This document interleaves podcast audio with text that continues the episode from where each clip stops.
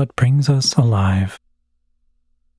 My husband Brad and I were walking the forest trail near our house one autumn afternoon. I found myself feeling bored and more than a little annoyed, however, with the monotony of our usual walk. The same trees starting to shed their leaves, the same rocky path, and same patches of sunlight breaking through the thinned out canopy. Then Brad gasped and fell to his knees. I thought something was wrong at first, but no. He had spotted a neon orange caterpillar inching across the crisp leaves that line the trail, making its slow way across to the other side. Have you ever seen anything like this? Brad asked. I told him I had not. He then pulled out his phone and began to film its movements from every angle, while I crouched beside him, not only amazed by this creature, but also in awe of Brad's awe for the world around us. In just a moment, our so called boring walk had transformed into one I would never forget, and I was learning once again how to be more present to the everyday wonders that so often occur right at my feet, right in my own backyard. I thought of all the times I had heard Brad give an audible gasp when he saw the white head of a bald eagle coasting above the Battenkill River, or a baby painted turtle swimming in a stream in the abandoned gravel quarry down the road.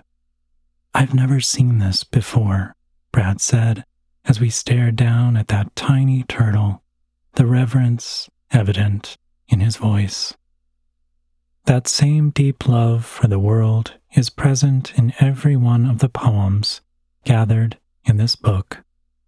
Wonder calls us back to the curiosity we are each born with, and it makes us want to move closer to what sparks our attention.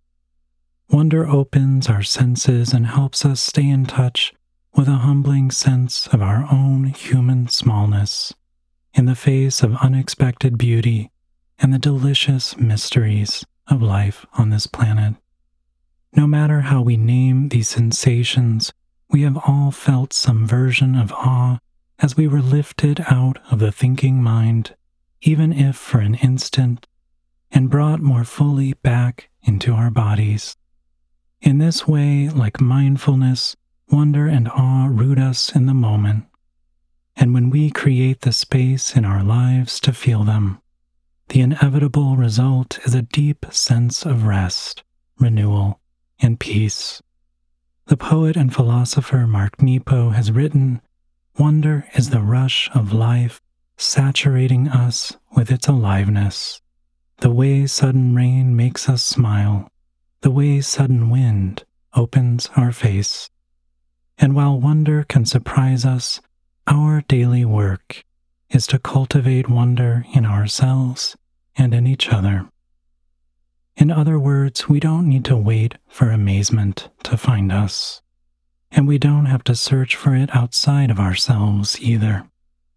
Like the qualities of kindness and gratitude, which have been the subjects of my previous poetry anthologies, wonder and peace can be cultivated and practiced daily with the people, places, and things we encounter.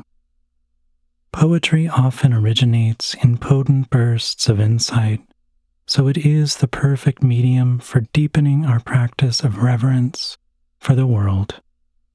As you'll see, these poems often shun the sublime in favor of the more ordinary blessings we find immediately at hand.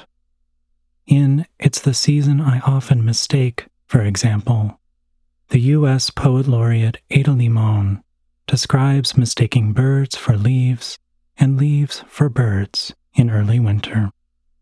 The tawny yellow mulberry leaves are always goldfinches tumbling across the lawn like extreme elation. You'll find many more moments like this throughout the collection, focusing on wonders and insights so slight we might be inclined to ignore them. Yet these small joys are what most of us can access, and they are the riches of an attentive, mindful life. In order to hold on to such moments, I have also included reflective pauses throughout the book. These sections welcome you to slow down, reflect on a particular poem, and then practice doing some writing of your own, if you wish.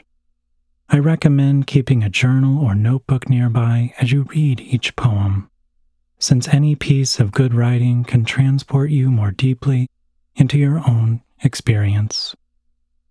You'll come across many poems that find the ready made awe always available in the natural world.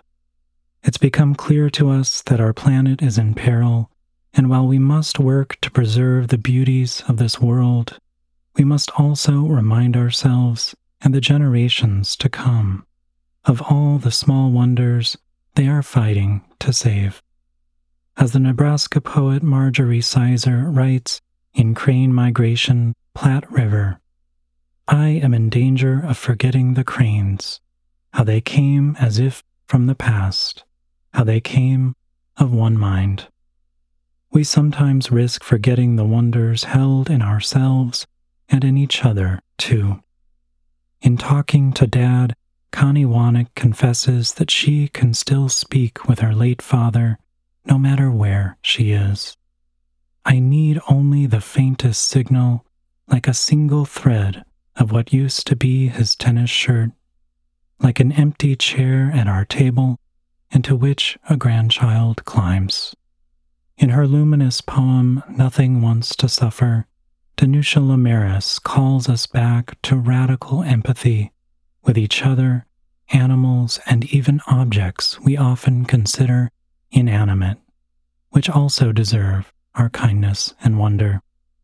The chair mourns an angry sitter, the lamp a scalded moth, she writes, a table the weight of years of argument. We know this, though we forget.